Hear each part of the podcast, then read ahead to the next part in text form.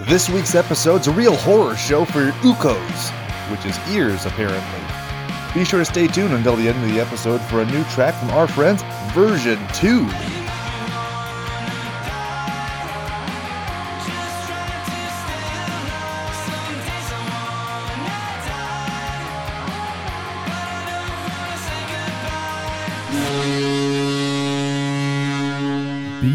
Adventures of a young man who couldn't resist pretty girls or a bit of the old ultraviolence, went to jail, was reconditioned, and came out a different young man. Or was he? I'm still confused about that tagline. This is Slashers, a podcast about movies and horror for those who love horror. My name is Jake, and with me, as always, is my esteemed colleague, co-host, and cohort, Brian. Brian, say hello to the mutant goons from beyond. Hello. So, gonna get this out of the way. Like clockwork, we have some time matters to address with you, our fans.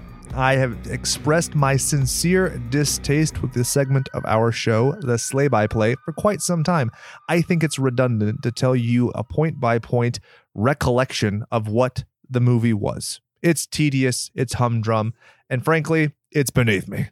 Let's face it, I'm a big-time podcaster now. Wow. No, we want to make it much easier, more palatable content. So what we're going to be doing is saying, fuck off with that segment of the show. We're going to be a little bit more thorough in our recapitation. And that segment of the show is going to be rededicated to us talking about the memorable high points, what they mean, what trivia we could apply to it. And so this is a pilot program for that. We're just basically showing you what it is. We're going to make the show a little bit more brief and more substantive uh, rather than us just regurgitating a movie that you've already seen. Right. Cool. Brian, we're doing a Clockwork Orange. This movie's crazy. This movie's amazing. It's it, crazy and it's amazing. And it literally stuck in my mind like immediately when you said a Clockwork Orange. As soon as I saw the poster for it, it's so iconic, and every like immediately just all of the things come back into my mind. L- like strangely, it was milk, yeah, like first and foremost. And I want to say I didn't think it was milk at first when I had first seen the film. I, it was definitely something. Um, I don't think I thought it was milk. I was like, okay, it's definitely some kind of maybe coconut milk. I guess it's like obviously like a yeah. I mean okay. That makes sense that it's still technically milk. You're an idiot, but yeah, it's not like it's just regular old milk, right? No. And it ain't your grandpappy's milk. Yeah. I'll tell you that. Well, your grandpappy. I don't want to milk your grandpappy, not through his prostate or any other means. Yikes. Yeah. So we had talked about the icon- iconography of this film. Like my wife, who has never seen the film and has no interest in seeing the film, I was like, man, I think I have this on D V D when we talked about recording. And she was, oh yeah, I think you do. It's that movie where the thing looks like this, right? And I was like, oh, so it's so iconic that somebody who has literally no frame of reference was like, oh yeah, I know where that is in my house. And I've never acknowledged it. Yeah. Yeah. I think the last time I saw this movie was basically before she and I were even together. So it's been a while for me too. You said twenty years? It's been about twenty years. It's crazy to think that you've seen movies from twenty years ago that weren't just like Space Jam. Yeah. You know, like kid yeah. movies. Yeah. When I say that out loud, I find myself really thinking about how old I am. Yeah. It's all been depressing. Completely wasted, right? Sitting there editing our episodes and be like, God, I should be living life to the fullest while my back still works. Oh, it's cool. I enjoy editing for the time being. Yeah, right.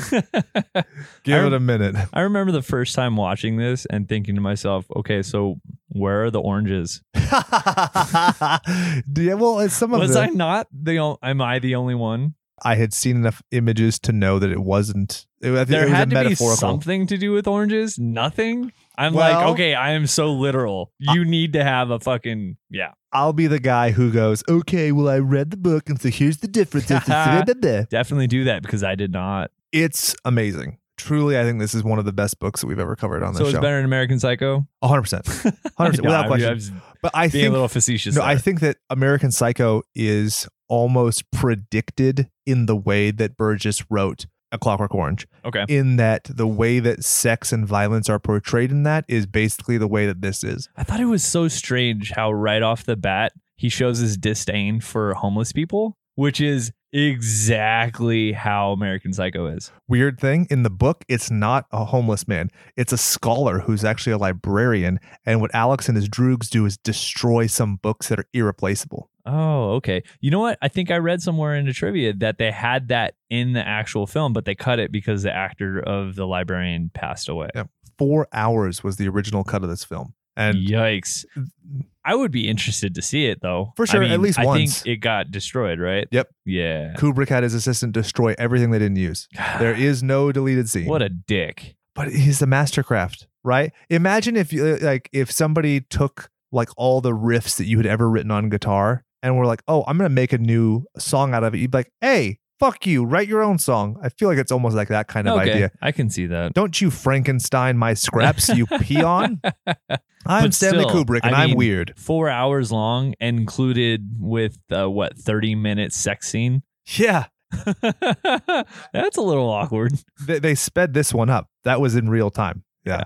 And also in the book, it's way worse. We'll talk about it. I would like to relay to you, my friend, the... Uh, it, this is weird. So when it comes to A Clockwork Orange and its publication, right? It was originally published in nineteen sixty-two. It was written in sixty-one. Now, there was a time where uh, Anthony Burgess was going to be writing an article for Rolling Stone. Instead, he sends a manuscript of A Clockwork Orange to none other than Hunter S. Thompson, who replies, I think even though we're trying to be briefer on this show, I'm going to read this whole fucking no, thing. No, I think you need to, to include everything that's involved. But here's the thing. You have to read it as Johnny Depp in Fear and Loathing in Las Vegas. Do you recall?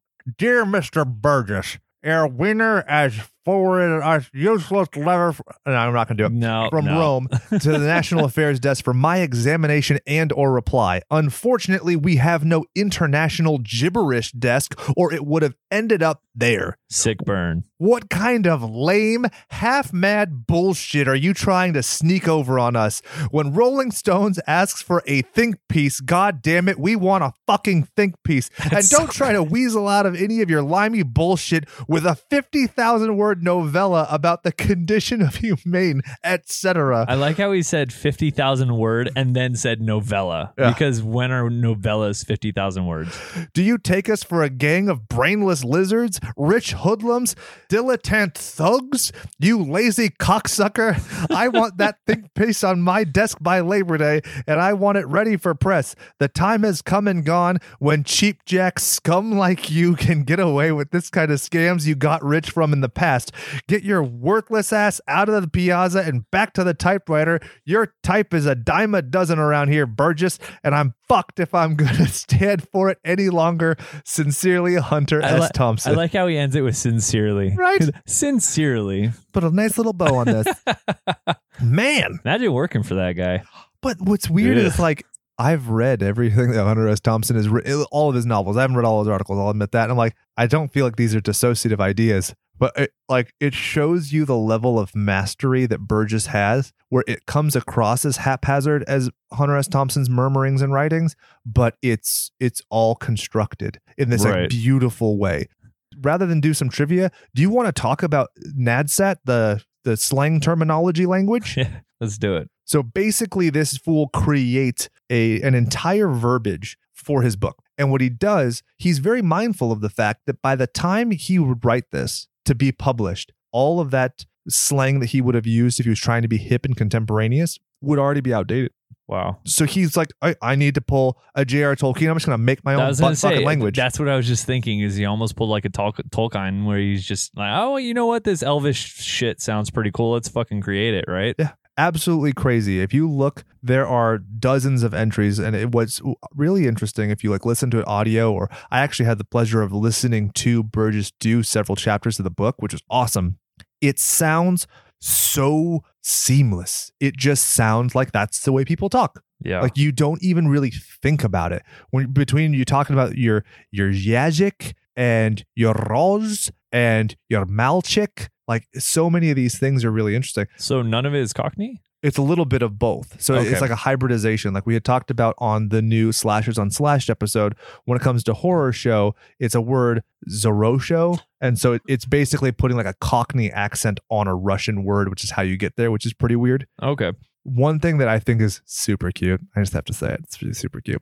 The Korova milk bar. Do you know what Korova is in Russian? No. It's cow. So it's the cow milk bar. Isn't that the funniest thing you've ever heard? but then they get milk from girls' tits, tits, not cow tits. So that's actually not in the book. Oh, really? The, the titty dispenser now, which is fine. I don't mind it. I This is weirdly like Kubrick's most accurate adaptation. Yeah. We're going to get into a significant variance from the original publication of the book. Just you wait, did butt you, fucker. Did you, did you hear how much of a nuisance it was to keep milk in the titties? No. They had the, to change out the milk constantly because of apparently the heat coming off the lamps oh, would yeah, curdle yeah, yeah. the milk. Oh, I could have disgusting. Imagine hitting that button and just having sludge come out. Fucking cottage cheese. That's the way all dairy looks to me because I'm a pretty vegan boy. Oh, boy. Yeah, I mean, I hate myself. I feel like we had to have at least one time where you reminded everybody. All right.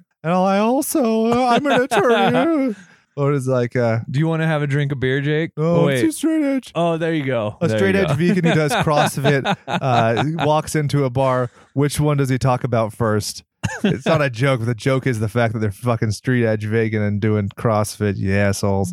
I've heard them all before. One thing that was really cool in two thousand seventeen, it was actually reported that so Burgess had referred to creating his own glossary of terms while he was writing, and it was actually found in a, a manuscript of it. So there's actually a dictionary handwritten by the master himself. Oh, that's cool. Super rad, right? So some of the references to this work, I mean, if I'm not mistaken, I have my in my notes that The Simpsons has referred to Clockwork Orange overtly twelve times in their show. Wow. Doing like entire story arcs based on it. One that I think you're going to love. Did you know they referenced it on King of the Hill? I did not. God dang it. Season three, episode twenty-two. When the warden is erasing Dale's name from a list of executioners, you have Alex DeLarge on the list. I like it. Pretty cool, right? Yeah, it's pretty neat. And if you've ever decided to treat yourself to a, I don't know, a, a Googling. If you ever want to Google, uh, Twitter Google, pay yourself. Google what? Is Google. Flick the gooch and do some Googling and just hit you right in that sweet spot. I would recommend that you do a Google search of Kevin Colden Clockwork Orange. He had actually drawn a construction of graphic novel adaptation of the book, which would be slightly different. And you can see the stylized nature of it and kind of the difference in the way that the book is written to the way that Kubrick adapted it. It's tremendous. I really enjoyed what I was able to see online. And if there's ever a way to support that being turned out fully formed, I would support it. Hell yeah, that's badass. In nineteen seventy-three, Mad Magazine did a Clockwork Lemon. You kind of love that, right? Yeah. And then in nineteen sixty-five, Andy Warhol did a, a thing called Vinyl, which he adapted the novel in his own way. I've tried to find that. Let me Vinyl Andy Warhol on YouTube. Do you think Warhol was involved in the the movie at all? It kind of seems like there would be some kind of a Warhol painting somewhere in the background. Yeah. But. Oh, it, okay. So the part that I watched of it was the whole thing. It's only like two minutes long. I thought that it was longer. Anyway, yeah, at the very least, the style of it. So yeah. it, it, his version is an hour and ten minutes. It's oh, nothing okay. amazing, but you know you can definitely see the artistry. It, it's super duper mega low budget, so whatever. But yeah, I think that what's interesting is the incredible attention to detail you see in everything. Like imagine just his bathroom. I was thinking about it when you look at the wallpaper. There's this this shiny bits. There's the orange bit. There's the yellow chartreuse, I guess, color bits.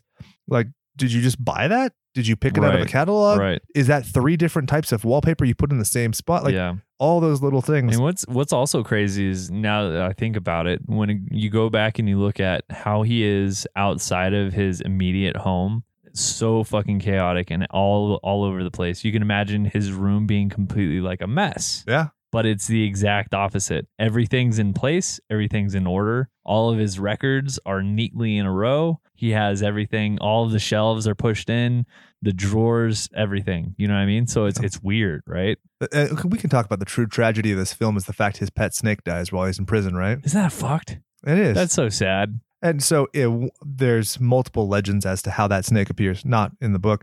Uh, the idea being that apparently Kubrick heard that Malcolm McDowell was afraid of snakes and was like, no, no, no, we're going to put a snake in here. Isn't and, that great? Because you can imagine working for somebody like Kubrick who is so detail oriented with everything. Yeah. And then he's like, you guys want to see something funny? Look at this. And you're like, what? You just had me redo the same thing thirty times. Yep.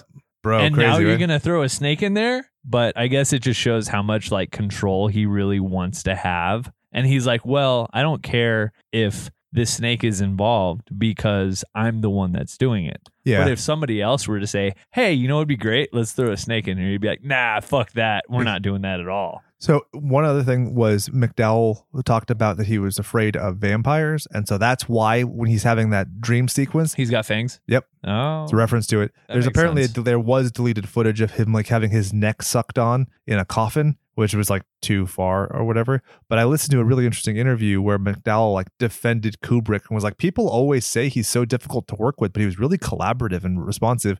Huh. And then nine years later, when he does The Shining, you have like Shelley Duvall be like, ah, stop firing guns. I just want some soup.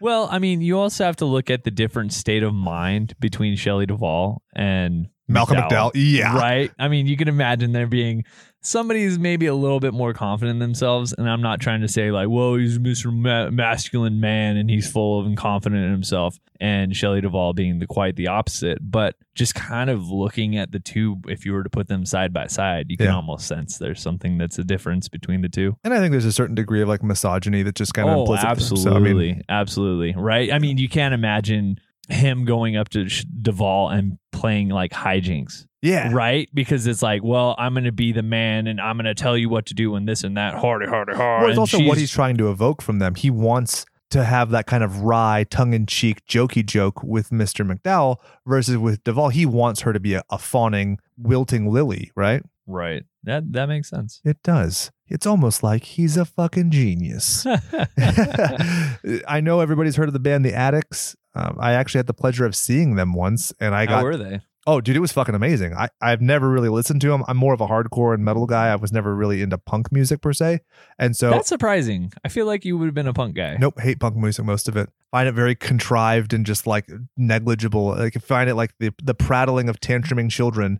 I always imagine it's almost just like you're like fight the power kind of thing. But, but that's what I like about hardcore music. Because hard, like take, for instance, Gorilla Biscuit's Start Today. It's talking about like, you know, being empowered, being diligent, doing things, being purposeful, having like a motivation. Yeah, okay. Versus punk where it's like, I don't like my dad. Fuck him. You know what I mean? I Unless once, you get like the little more popular punky stuff. So you get like Anti-Flag. Uh, okay, I'll admit I do love Anti-Flag. There you go. Like if you're feeling alone, listen to like old Anti-Flag and the gang vocals. You'd be like, I'm not alone. I have all these yeah, friends in my car exactly, with me. Right? Exactly. But The Addicts, uh, I was being a designated driver and it was one of those things like, where hey, was it at? Uh, the Showcase Theater. Oh, okay. So it's super small. I actually got That's to meet. That's a beautiful Monkey. Thing about living close to L A is so many different venues. Oh yeah, yeah. I also actually in my garage behind you in one of those containers, I have a, one of the cards that Monkey had signed, and I don't keep uh, like souvenirs. I just liked him as a person because oh, he was cool. so nice and like I. There was no pretense. I was like, I've never fucking listened to this band, so I was not fawning.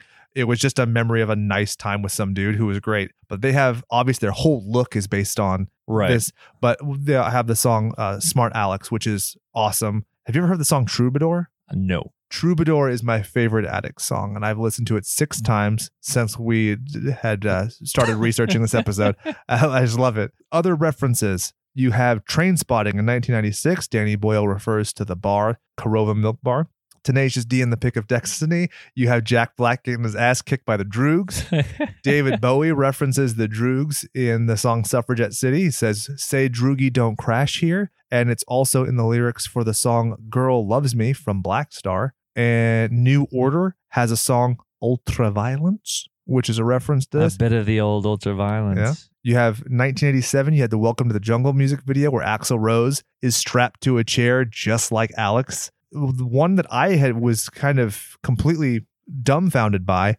Those of you who know, we started doing Slammers, which is where we used N sixty-four W W F No Mercy to make horror icons and put it into everything. Well, I downloaded Conker's Bad Fur Day because I'd never played it. No way. And so I, I booted it up. S to G, homie. S to G. I started up and it's bwomp, bwomp. And it's the, and I was like, what the fuck? How, how did they get away with that? It was just because it's parody. Oh, dude! But it's That's not the music. Awesome. It's an, you know, it's a, a different MIDI keyboard. Right. And it's pre Shazam right. or whatever, and he like does a voiceover, and he's glaring at the screen, and he drinks out of a white cup, so it looks like milk. And I was like, I think I need to play this entire game right now. That's so cool. Loved it. Shall we get into the stabtistics for this week? Yeah, man. Let's do it. Budget, two point two million dollars. The gross just in North America, twenty-six million dollars. Yeah, you can say it was a smash hit. Yeah. Just a little bit. Return on investment over ten times over. Yes. But it's also Kubrick. Yeah. So. The legend. So it started in December nineteenth of nineteen seventy-one. And that's competition. Four days later, Dirty Harry. That's pretty rough, man. A few days after that, Straw Dogs, which is another legendary film. In the United Kingdom, it actually was released later on January thirteenth. One thing I wanted to touch on, in March of seventy-two, you had the Tales from the Crypt movie. So these are my British people just putting out content that I still love today that holds up so well. Yeah, absolutely. Runtime on this film. Runtime, I got to tell you, it's a little rough. Really? Yeah. I mean, I feel like the first half is great. The second half, not saying it's bad, but I do feel like it draws on a little bit. I could definitely agree with that. Yeah. Like, for instance, the whole uh, with him being in the penitentiary. Pen- yeah. pen- pen- penitentiary. There you go. They're that's trying the to be very book accurate there. And that's, I think, yeah. to its detriment. I think that you could cut a lot of it. Like you when said. It shows like them doing the sermons or them like singing in the classroom with the guy doing kissy faces at him. Yeah. Just cut the whole fucking thing. You know what I mean? But it's a lot of voiceover, so I get it. There's a lot of context to it, but at the same time, yeah, maybe cut uh, fifteen minutes out of the film, and I feel like I'd be okay with it. Yeah, actually, it's funny that you mentioned that. So the guys walking in a circle is actually a recreation of Van Gogh's uh, Prisoners Exercising. Okay. So that's one of the things you'll see. Like, some of the things in it aren't entirely book accurate. Like the Smoochie guy isn't necessarily, and that isn't, but it's also referential to other art, and it's adding right. to it. So I think I liked it more this time because I was analyzing okay. it. But I definitely agree. It's You know what? This is kind of strange. I just thought about this. This movie kind of reminds me of The Wall. Donald Trump's Wall? Oh, you're so dumb. Which one? I don't. Pink Floyd. The oh, Wall. Duh. I went to that movie. Was it The Great Wall? That like John Cusack in it? Donald Trump's Wall? God, man. Sorry about it. I'm going to put in John Cusack Wall m- movie. Uh, yeah. Dragon Blade? No, that's not it. That sounds awful. There's some movie. John Cusack's in a movie called Dragon Blade? Uh, Matt Damon? Is that it? All those white fuckers look alike. Yeah, The Great Wall. Okay, well, whatever. I was wrong. Oh, dude, that looks so bad. Yeah. I remember seeing that in uh, previews. Like, ugh, well, Pink Floyd's rough. The Wall came out eleven years after this. So basically, it's fucking theft. Fair enough. No, but it, The Wall is amazing. I usually don't have patience, but that was one thing I watched, and I was like, all right, no hallucinogens yeah. in my system, and I still enjoyed it. Yeah, every once in a while I'll get on a kick where I'll need to listen to the entire album, The Wall, because it's essentially just like an, it's the movie played from the first song all the way to the end of the, the album. Yeah, do you, you ever uh, do I that with uh, Wizard of Oz? I haven't. With The Dark Side of the Moon, yeah. I haven't, but... Who has the fucking time, really? Yeah, it doesn't really pique my interest. Oh, there's a shadow of a man hanging himself on it's, the flowers. I mean, it's a great, it's a great album. Uh, Wizard of Oz is a great movie. I don't need to see them combined. Here's a question: could we constitute The Wizard of Oz as a horror film or oh, you a slasher? Totally could. With, you totally could. You have our friend the Tin Woodsman with his axe. You and you have slasher. A house falling on a fucking witch. Yeah, dude. Plus, you have the little people. Oh, the true terror. Giving a little bit of the old in out, in out to those flying monkeys, my brothers. I'm just kidding. Ew. We like all kinds of fans. Yeah, even if they only big half count. Big and small. Yeah. So obviously, the film was directed by Stanley Kubrick. And this was something that I found really interesting because there's a lot of literature on it, but very vague and different overlap. And so some people say one thing and some people say another. Apparently, there were two copycat crimes in the United Kingdom. In nineteen seventy-three, a group of men had attacked someone with the Singing in the Rain, and then there was another one of a sixteen-year-old boy who beat a younger child while wearing the same kind of droog outfit. And so some people had said that Kubrick, of his own volition, pulled the film from distribution in England. Other people So had, was that true or was that not true? Because I've had conflicting reports where they're like, okay, he felt so deeply troubled between the things that have happened that he's like, no, I need to contact Warner Brothers and completely have it taken down. That's the other f- part where people are saying that the police went to him. So that's one of the reasons why when you look up the gross on this film, you only see North America because they don't count England because of that issue.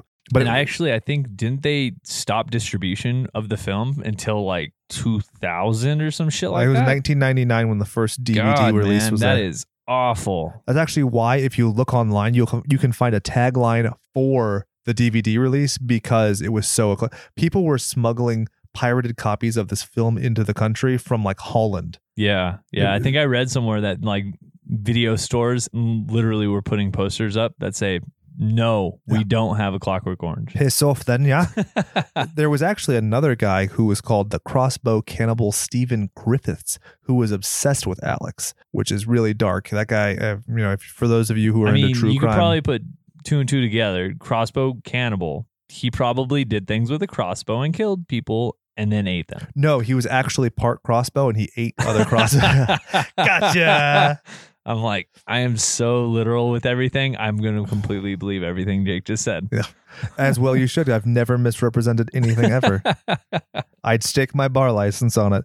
Shall we go? Yeah. It was written by Stanley Kubrick based on the work of Anthony Burgess. Here's a fun fact. Anthony Burgess wrote a screenplay for this as well, and nobody wanted it. Oh, poor Burgess. Really kind of a dark thing that he did. In his adaptation, he changed the writer's last name to be Burgess, and he made it himself. So the bastardization of the guy's work and everything was his own. Yeah, that's really weird, because I've read some reports where people are trying to say that maybe this is Kubrick representing himself. Have you seen that also? I have as well. Yeah, and he's like, whoa, come on, guys. No, this is based off of somebody else's work yep. that I'm portraying in my own mind. Right? So it's very different than like the original source material. one hundred percent. And this is coming from the guy saying, no, yeah, this is about me. And this is all the fucked up shit that I would do. Yeah. Hypothetically, right? And you're like, uh, is it though? Yeah.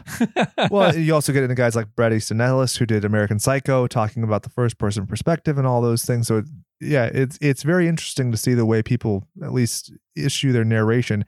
In the book, the term Clockwork Orange is used for the writer's book. So when he's typing at the typewriter, there is no Singing in the Rain song. I think every, that's the most obvious trivia when it comes to this movie is that was something that... That was something that McDowell just came up with because it was the only thing that, in yeah. his mind at the time, right? He said it's the only song he could think of. Yeah. And basically the song came out of his dance. Kubrick asked him if he had any kind of dance he could do, so he started doing this kind he of shuffling jig. So he starts mm-hmm. humming and then starts singing, and then that's how you get that. Well, in the book, there is no Singing in the Rain dance.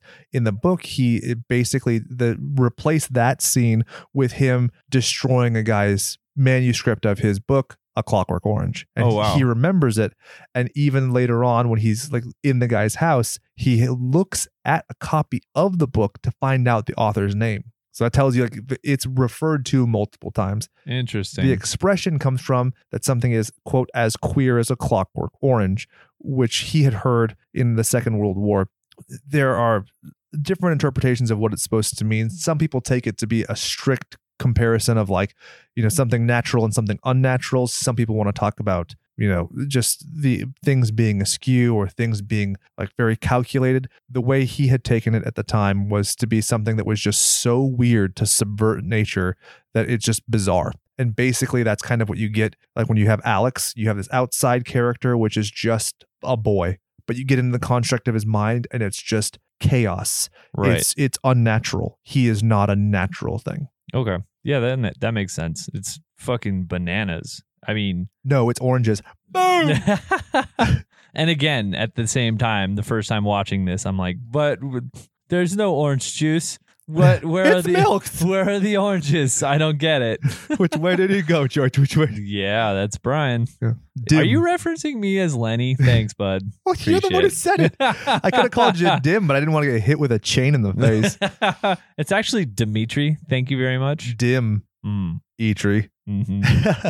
So he originally sold the rights to do this movie to Mick Jagger for five hundred bucks, and the Rolling Stones were originally going to do an adaptation and play the Droogs. Then there was an indication that the Beatles wanted to do it, and that is how you have the Beatles speaking with Stanley Kubrick about him directing a Lord of the Rings adaptation where they're the hobbits, which you might remember from our Shining episode. Yep, absolutely. Crazy. Yeah, I could just imagine the Rolling Stones P R guys being like, No, no, no, do not. You're not going to do that. They just had one look at the script and they're just like, wait, ten minutes in, you're raping a girl. No, no, that's a hard pass on that, guys. Basically, the manager's like, give me shelter from that idea. Rape and murder. Yeah. That's actually the lyrics on that song. It's my favorite Rolling Stone song. If you ask me any other one, I'd be like, ooh, Under My Thumb, and that's about it. Yeah, the, the P R guys are like, usually you do this behind the scenes with the groupies. Yeah. Oh, we're not doing it in, on the actual film. I think he, they had something a little bit more potent than some tainted milk when it comes to how they were keeping active. Yeah, no, no kidding. I don't know what Keith Richards is on, but my God, the guy's going to live forever. I think he just transfuses his blood no, with unicorn. No, that's not true. It does. He's unicorn blood. They get the unicorns from Russia. One thing that Burgess said that I thought was very interesting in referring to Kubrick, he was very complimentary of the fact that Kubrick didn't give a, quote, facet explanation of the title. He, you know, you'll notice that you don't even see the manuscript. Right. And so there's no reference to it all. He just keeps it kind of bizarre. And I think that's actually very poetic. I think that it's one of the more interesting elements because, like you said, it, it kind of adds to the riddle of you trying to figure everything out. Yeah, Every scene you don't I'm, need to just explain everything. You just have to figure it out. Exactly. Yeah. And one of the things a lot of people pointed out was that Burgess was making a very specific social commentary at the time as far as like teenagers and whatnot, which isn't necessarily true. And one of the things when he had created NADSAT, he was talking about in Russia having the same kind of problems with teens and everything. And obviously in England at the time, you had that kind of um, distress and civil unrest. Well, he was also raised as a Catholic and he believed in original sin. And he says, quote, I think that man is inherently bad or inherently antisocial. So his whole th- thesis of humans and their condition is that basically we're kind of bad. And at the very least, we're self-serving. And these are the problems that we have.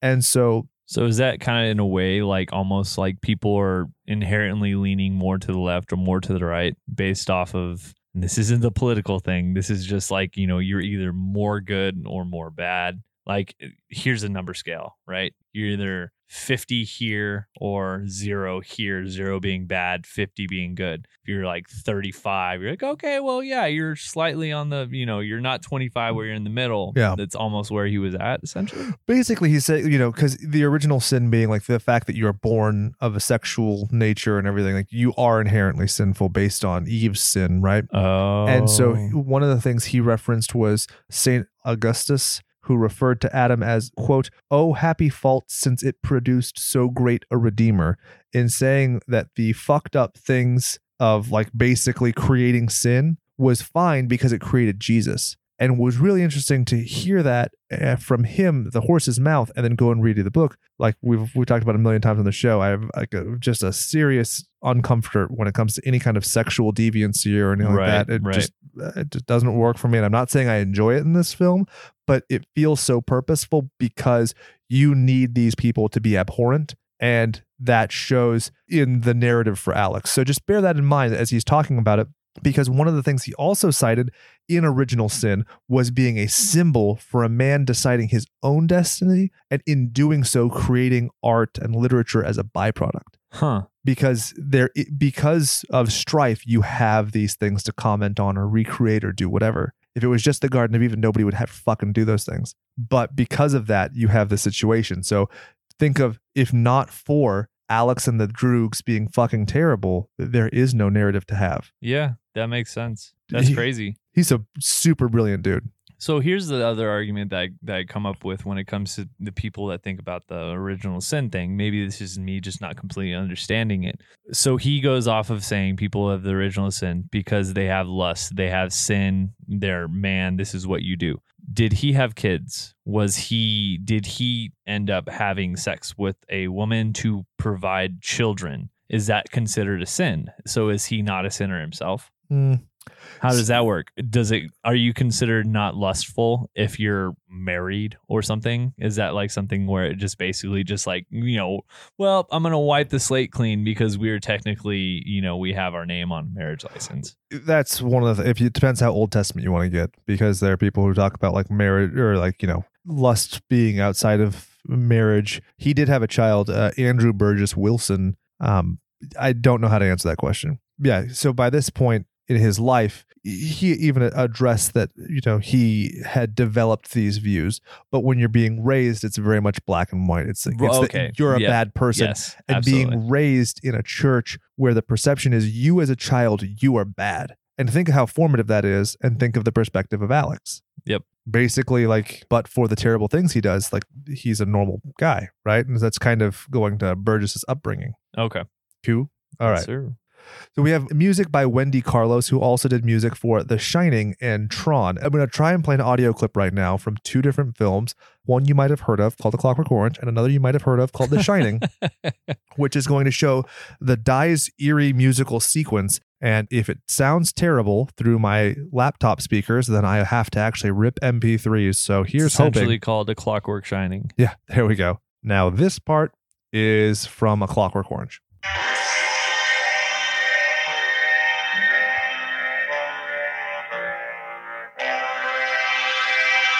Now, this part is from The Shining. It's just a different tone.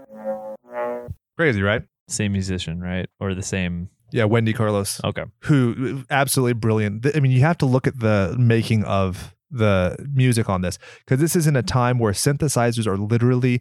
A synthesizer machine at this point looked like an operator's chords, where they're like, operator, connect you. Remember, remember when you go to Old Spaghetti Factory and they'd have all those wires yep, you'd connect? Yep. That's what synthesizers looked like at this time. So you have this lady who is surrounded on all sides by these giant towering things with a bunch of wires sticking out just to make sounds. And so one of the things she did, I think we can agree quite effectively, was recreate classical music with these synthesizers to make just a very...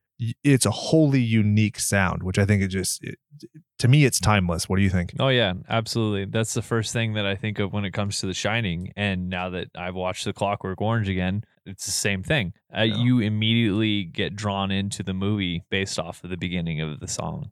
So shall we just talk about the actors? I don't think that we necessarily have to do nicknames anymore. I just kind of want to give them their spotlight. Yeah, absolutely. Malcolm McDowell, man, right off the bat. And I gotta tell you, I was telling Michelle last night as we were watching the end of the film when she came home, hey, you know who this actor is? And she's like, I've never seen that guy in my life. I'm like, yeah, please. You definitely have. Yeah, it's kind of crazy how much stuff this guy's been He's in. Like British Tony Todd. Yeah. That's a good, yeah, I like it. Thanks. I thought it was really interesting that Heath Ledger said that he got a lot of his inspiration for his rendition of the Joker from Alex. Okay. I can kind of see that. Have you ever seen the Tom Waits interview that he like ripped off? No. There's a Tom Waits interview. It's with some uh, Australian talk show host, and Heath Ledger was Australian, and you got to watch it. He is just the Joker. It's like the weirdest thing. Like, ah, ha, ha, ha, and that gravelly voice. And interesting. Yeah, it's super, but like it totally makes sense, because when you see that interview, when you see Tom Waits and you add equal parts Alex from this, just, oh, that's clear okay. as day. Cool. Nice. And then I also read about Heath Ledger having a shrine to the Joker in his house when he died. And I'm like, I don't, I don't need to know this. I could have gone without that. Yeah, but, dude. You know, like, that's cool. I don't give a fuck. Like, yeah. It feels so invasive for some reason. I feel like last time I recall something about Heath Ledger when he died. Apparently, he was hanging out with one of the Olsons and or both. Ooh. They murdered him. They might have murdered him. You know or what? He got a hold of some of their prescriptions because they're definitely on something. They're Gelflings. Did you know that? I don't know what that is. That's from the Dark Crystal. They're puppets. They look like puppets. They're Gelflings. Also, I think they might have murdered him so that they could like try and solve his murder and bring back their like little movie series where they were detectives. Was it Mary Kate and Ashley a detective? You got movie? It, dude. That's dark. Also, their sister, fine. Scarlet Witch. Have you seen all the times where Chris Evans has been caught checking her out on like that's her sister? Yeah. What? She's, she's an Olsen. Yeah. Mind blown. Yeah. Do you feel old as fuck? Because that's her younger sister. That's crazy. Yeah. Wow. I like it. I like it. Yeah, but Chris Evans, he definitely seems to have a thing for her because he's always looking, and people all, like paparazzi always take a picture. I'm like, Captain America, we got good taste, son. Yeah, there you go. About them redheads, huh? Mm-hmm. One of the characters I really wanted to address, I love uh, Aubrey Morris, who plays P R Deltoid. Mm, yes. The truancy officer. Oh, right, right. God, that guy's cringy, man. He, he is, is so good. That's definitely one of the parts of the film where I'm like, I don't feel comfortable watching this. Yeah, I mean, at all. I was just watching a rape scene and then this, and I'm like, I'm, hmm, maybe let's do without this over the other one. Okay, totally, for sure. But, you know, it, it was weird, right? It's just Malcolm in his underwear and then the whole hand on the thigh, hand on the crotch, And Malcolm's kind of okay with it. Like, he's like, this is just how this guy is, right? Yeah, it's like a power play, and who would believe him anyway? It's very, there's a mm, lot being yes, said there. Mm. and, he, and he does it, like, he, the thigh touching is in a sensual way. The genital grabbing is in a violent way. Yeah. You yeah. could you could write a whole fucking dissertation just on that, right? There's so much to unravel in this movie. Uh, one person I also wanted to address, David Prowse. A one Darth Vader. Oh, that's right. He's yeah. the guy who lifts up our uh, our writer friend. I'm like, in his oh wheelchair. yeah, I remember that super buff dude lifting up the guy in the wheelchair, and you're like, you mean Darth Vader? I'm like, whoa. So he plays Julian, and this is one of the most amazing stories I've ever heard. So we we're obviously big fans of David Prowse, probably more for his rendition of one of the Frankensteins from Hammer Films than for that little Star Wars-y movie, but whatever. In this, he allegedly. Legend has it, goes up to Stanley Kubrick and goes like, uh, hey, but I don't want to fuck up my back, so don't take too long. And Kubrick's like, a big pardon, I'm Stanley Kubrick. And he goes, you aren't exactly known as one take Kubrick, are you? Oh, man. So how many takes does it take? Six. That's Compared awesome. Compared to Shelley Duvall with one hundred fifty. That's awesome. Dude. That's pretty cool. But also, did you see his gnarly ass wedgie in them short shorts? Dude. There was a lot of questions. On... I saw Darth Vader's butthole, and all I got was a stupid T-shirt.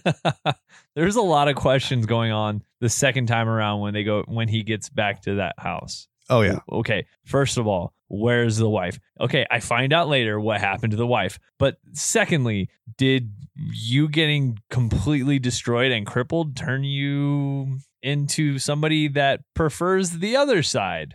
I, There's a certain degree so of many, sensuality there. So yeah. many questions. I'm like, why is he in that outfit? I guess that is who okay. wears short, shorts.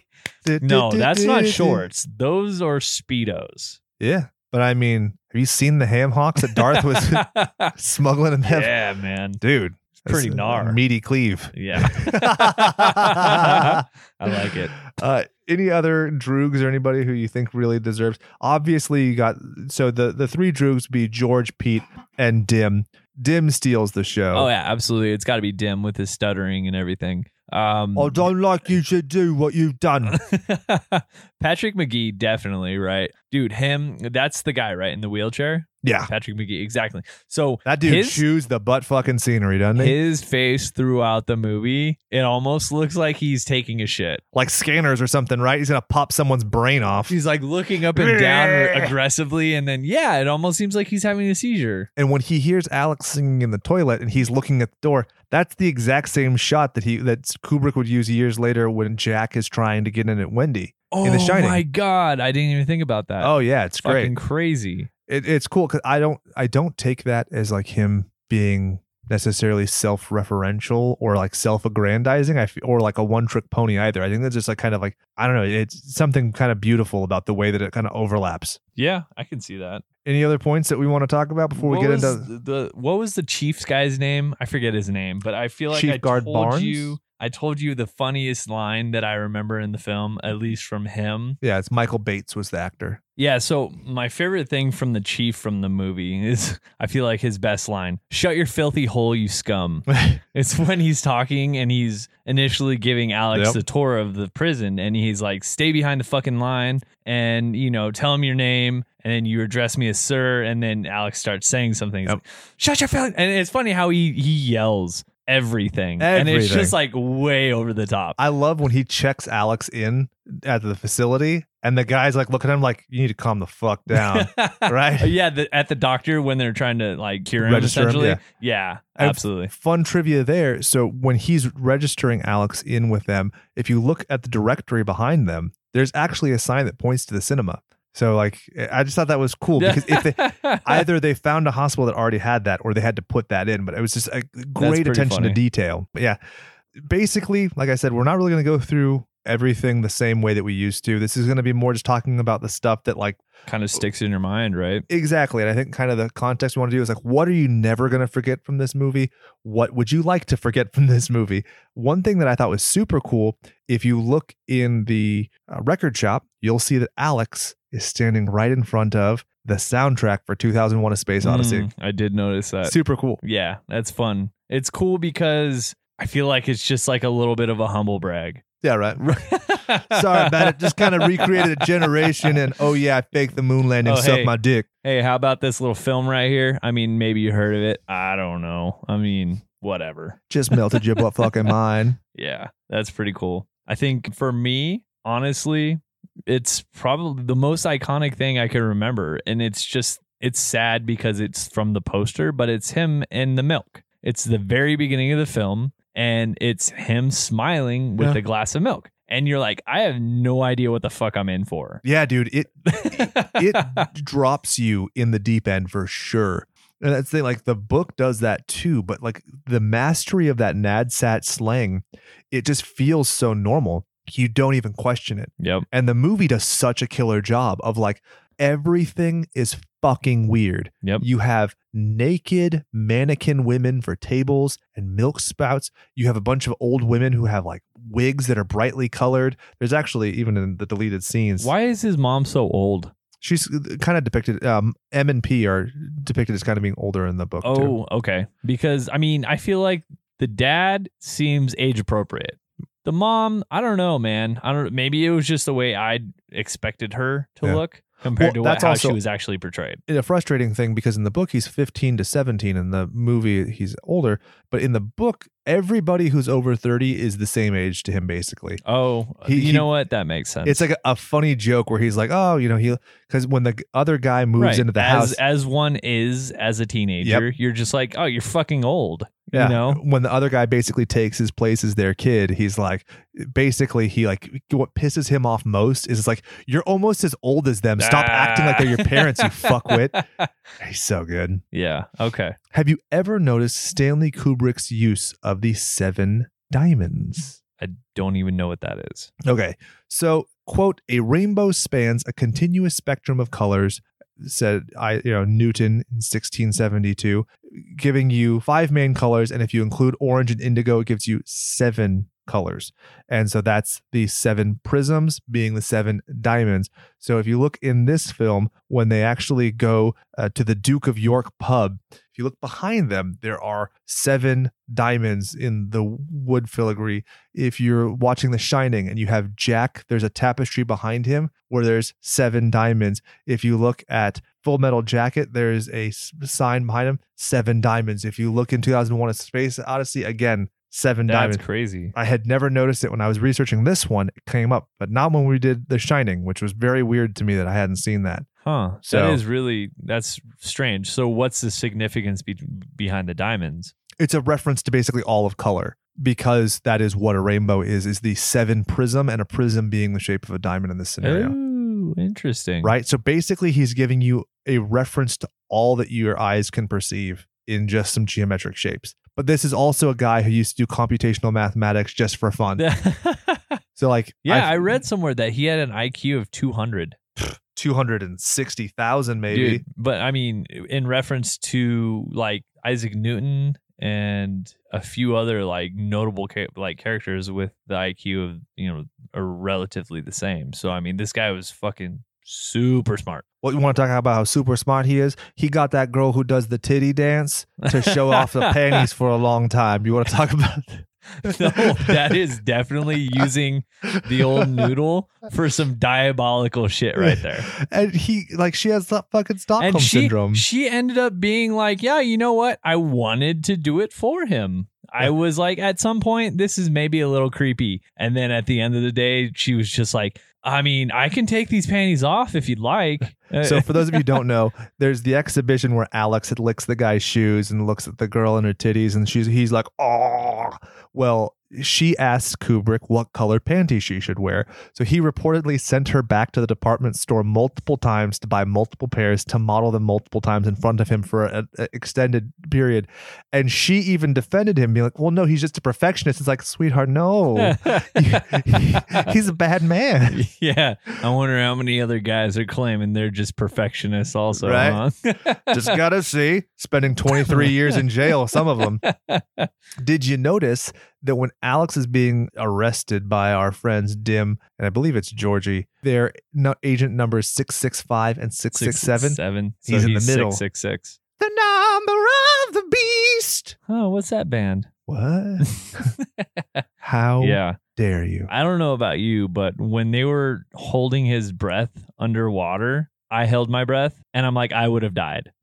I'm yeah. pretty sure I would have died. I wonder if he had a snorkel or anything under there, but yeah, it, it was. Uh, I think, I think, I think they did have like an underwater breathing apparatus or something, and you know, where he just like was able to throw it on. Because, dude, honest, honestly, anytime there's water involved, oh, yeah. I hold my breath for sure. I, I'm like, no, you know what? None of this means anything to me, yeah. right? These are people with aliens and fucking all kinds of shit, and I don't believe any of that. But as soon as it comes to somebody de- taking a deep dive or something, I'm holding my breath with them. And I'm like, nope, fake. Yep. That's what I couldn't stand about that, that Mission Impossible movie where or Tom Cruise holds his breath. I was like, fuck you. Fuck your Thetans. Fuck Xenu. I just went, no. I just went full on Donnie. I'm like, wrong. Wrong. Fake news. Fake. Oh, God. So apparently this is a story that Gene Kelly once ran into Malcolm McDowell at a party and basically snubbed him no. in disgust over his use of Singing in the Rain. I mean, you can imagine being such a cheerful song. Oh, yeah. Right? That's the great, not, beautiful juxtaposition, right? I understand that. Yeah. But when you create this song yeah. and you're just like, you know what? This feels like an amazing tune to cheer up somebody's day. Yeah. And then it has something like this related to it. That'd be like, Ugh. if I may, if you're Geppetto, you make a little Pinocchio, right? You're like, oh, it's my, my pride and joy. It's my little Pinocchio. And then you find out somebody made shit fetish porn with him. And you're like, what the fuck? What did you do that to my puppet, you I sick was, prick? I had no idea where this was going, but yeah, I guess, you know, Pinocchio and shit covered porn. Woo! Why not? Absolutely. Let's do it. I mean, there's his nose is definitely going somewhere. Yeah. That is, you ain't lying. Ayo. So apparently Kubrick spent ten grand on the rights to it. And apparently he got the rights within a matter of hours because he was so into this idea. He immediately is like, I did the rights to this song. It's mine now. And could you imagine Gene Kelly's like, you did what with who? Huh? Yeah. Yeah. That's crazy. I mean, because now if you think about it, Gene Kelly in hindsight's like, nah, you know what? Give me more. Yeah. ten grand to ruin my life. Nope. Not worth it.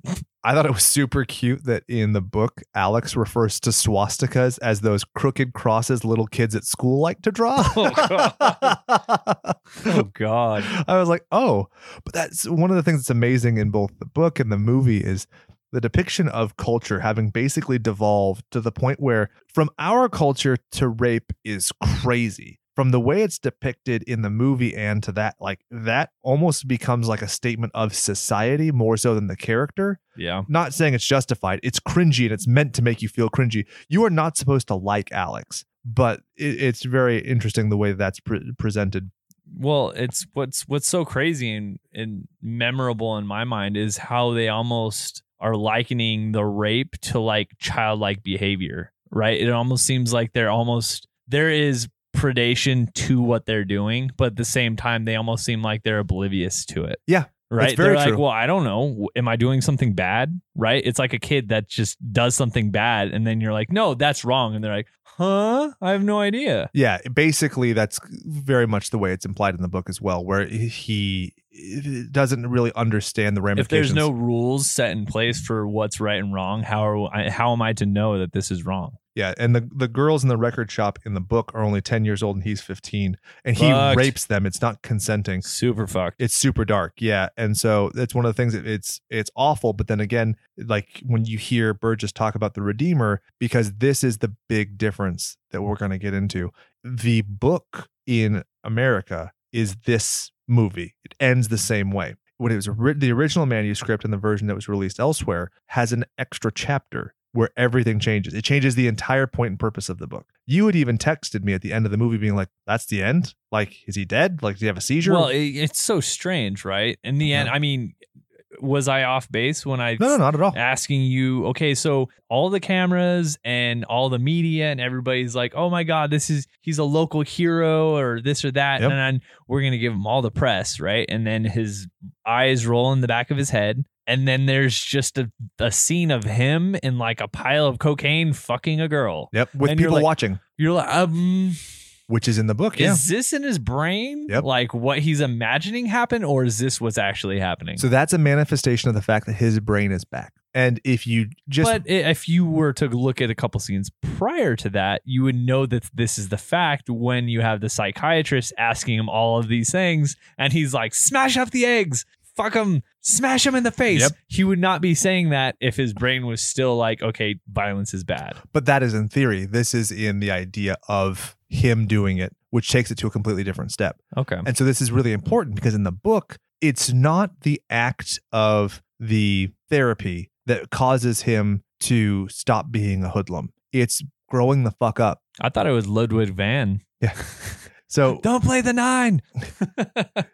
Which gets into the question of, I just realized that the Beatles number nine might even have some reference oh, to this shit. as well. Oh. Uh, but you know, in it, basically, like it's implied, you have the Minister of the in- Interior slash Inferior as the joke in the book. Basically says, I'm going to give you a cush job. You're going to like basically curate music for the state. You're going to be paid very well. Alex goes about his merry way, gets three new droogs. He's back at the Korova milk bar and he's just fucking over it. He has a picture from a newspaper of a baby. He wants to be a dad and just like grow the fuck up and move on. And that's what this is about. Like this is about overcoming the impetuousness of youth. And it's there's so much more oh, to so it. So it's just essentially growing up. Yep. But, but growing up of your own accord, not because somebody makes you grow up. Right, right. Which is super well, interesting. I mean, and it's interesting because it shows how the reform isn't something that always works. And right. It, and it's, it's brutal in its own right, too. Right? Exactly. Exactly. It's something that you have to want to change. Yeah. Not that something that you are being forced upon. Exactly. There's a question as to the violence, because remember, they they depict Alex as a victim after he's gone through this therapy. And so it kind of goes to that, but that's something I really wanted to address. You know, where I'm at in life, I'm about to be a, a father a second time. I'm about to have a, my first son. And Alex specifically refers to this like vision in his mind of his son being in the next room. So as I'm reading this, I'm like, man, this is so much different than when I was a kid. And it was like kind of almost a coming of age to where I was like, wow, like I, I get this in a completely different way. Right. Yeah. I mean, that's always interesting to think about. And, you know, I feel like everybody kind of does like a little bit of self-reflection as far as like the kind of shittier stages of life, right? Where you're just like, hey, you know what? I probably wasn't a very good person at this time in my life or at yeah. this age of my life.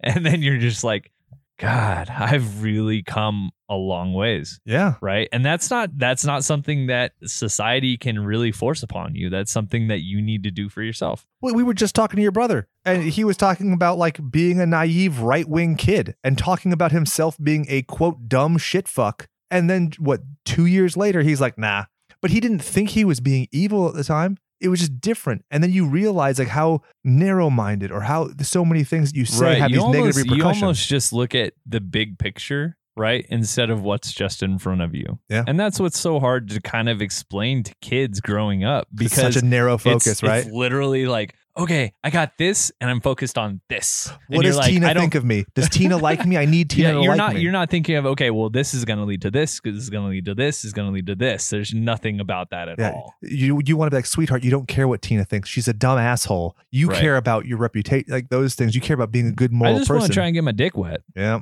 Honestly. Dude, them hormones is legit. uh, I kind of wanted to end us on a couple of higher notes that are a little bit more silly, if I may, because I knew I was going to get a little off the rails. Well, like, I mean, honestly, this movie, though, is dark. Yeah. It's very dark. One of the gross things. So when P R Deltoid spits in Alex's face, dude, it's it doesn't look like they're C G I. That's no, it's spit. That's actually spit. But it's not his spit in the movie. It's uh, Steven Berkoff doing the spitting from off screen, because Aubrey Morris had spit so many times in this kid's face, he could not produce more spit. Sounds like a porn. Ew. uh, Malcolm McDowell broke a rib during the demonstration scene, and that's actually the take that's used. But because he didn't get it treated, he developed a blood clot. Oh, Jesus. Suffering for your art. And here's the piece de resistance. What I, as a vegan, found to be the funniest fucking thing in the world. All of Alex's worldly possessions are sold. And why are they sold? For victims' relief. For the old lady who he kills in the book, very accidentally, in this, with a cock-shaped statue.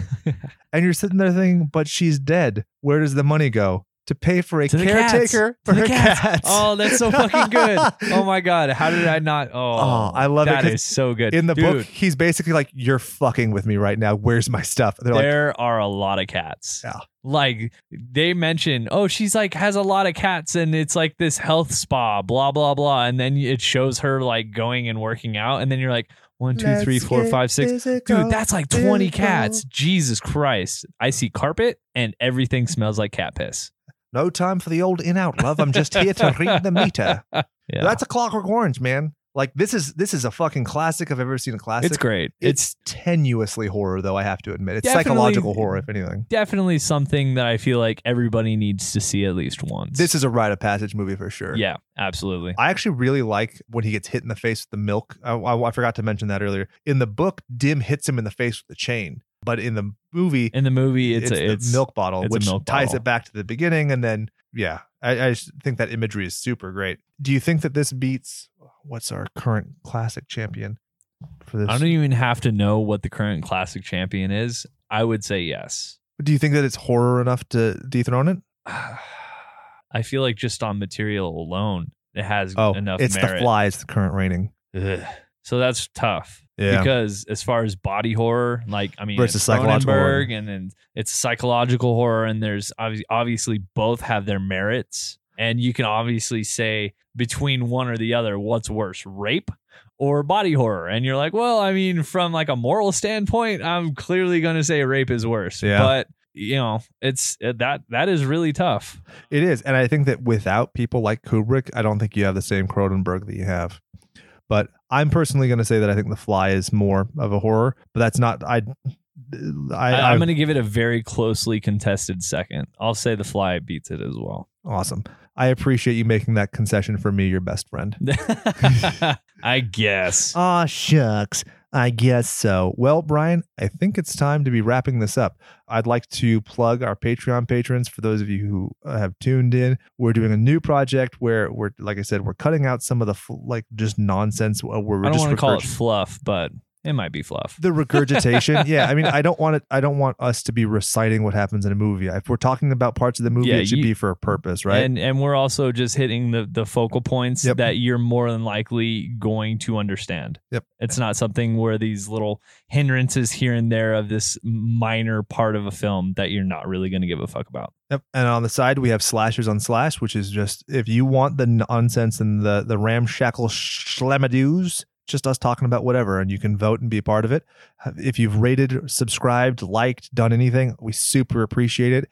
If you ever like want to screen cap your review and send it to us, I will be happy to read it on the air. I'll read it in whatever accent you decide. I'll read it backwards if it makes you so happy. Nothing would tickle my pinker stinker and make wow. me thinker while I'm giving Brian a big old winker. Yeah, buddy. All right. Now, my sign off is a reference to The Shining, with the all work and no power play instead of all work and no play. Do you think for this year we should do something that makes it reference Clockwork Orange? I mean, we could. Because it is another Kubrick film. Maybe I should change mine. I think I'm going to change mine up. Uh, what are you going to do? There's no time for the old in out. Have a good night. That was a real kick. Good for laughs and slashings of the old ultraviolence instead of lashings. I like it. Because the name of our show is Slashers. There you go.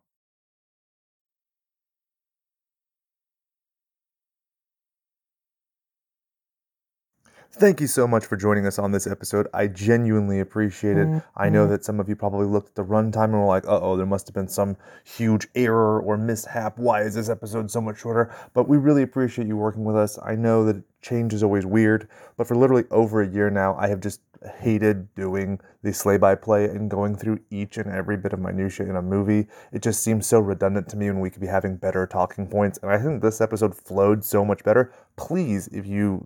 disagree or agree or whatever, let me know. You can reach us at slasherspod at gmail dot com or any, I mean, you know, if you're listening to the hidden tracks, you certainly know how to reach us. This week's hidden track is from Version two. Now I owe my good pal Joe Drummer a bit of an apology.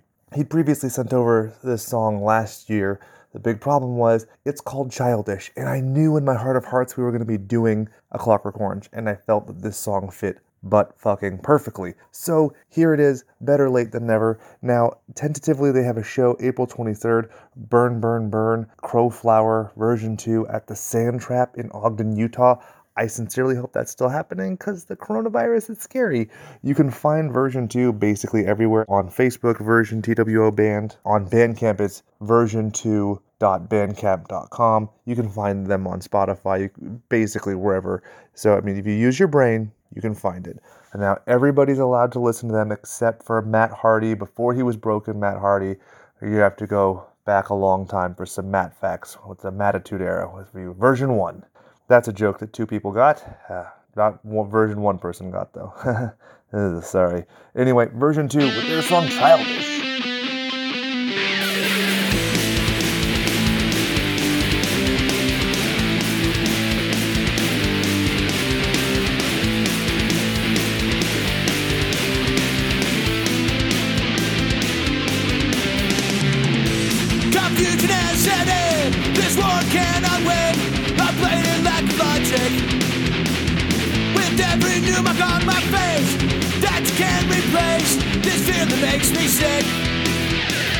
Why can't we just admit there's something wrong? Or should I just shut up and say there's on? I got a question for the world today. How long will we stand for this misery? Another one's life took you so today. Then you will finally see that no one will stay. No one seems to care. No one seems to care. No one seems to care. No one seems to care.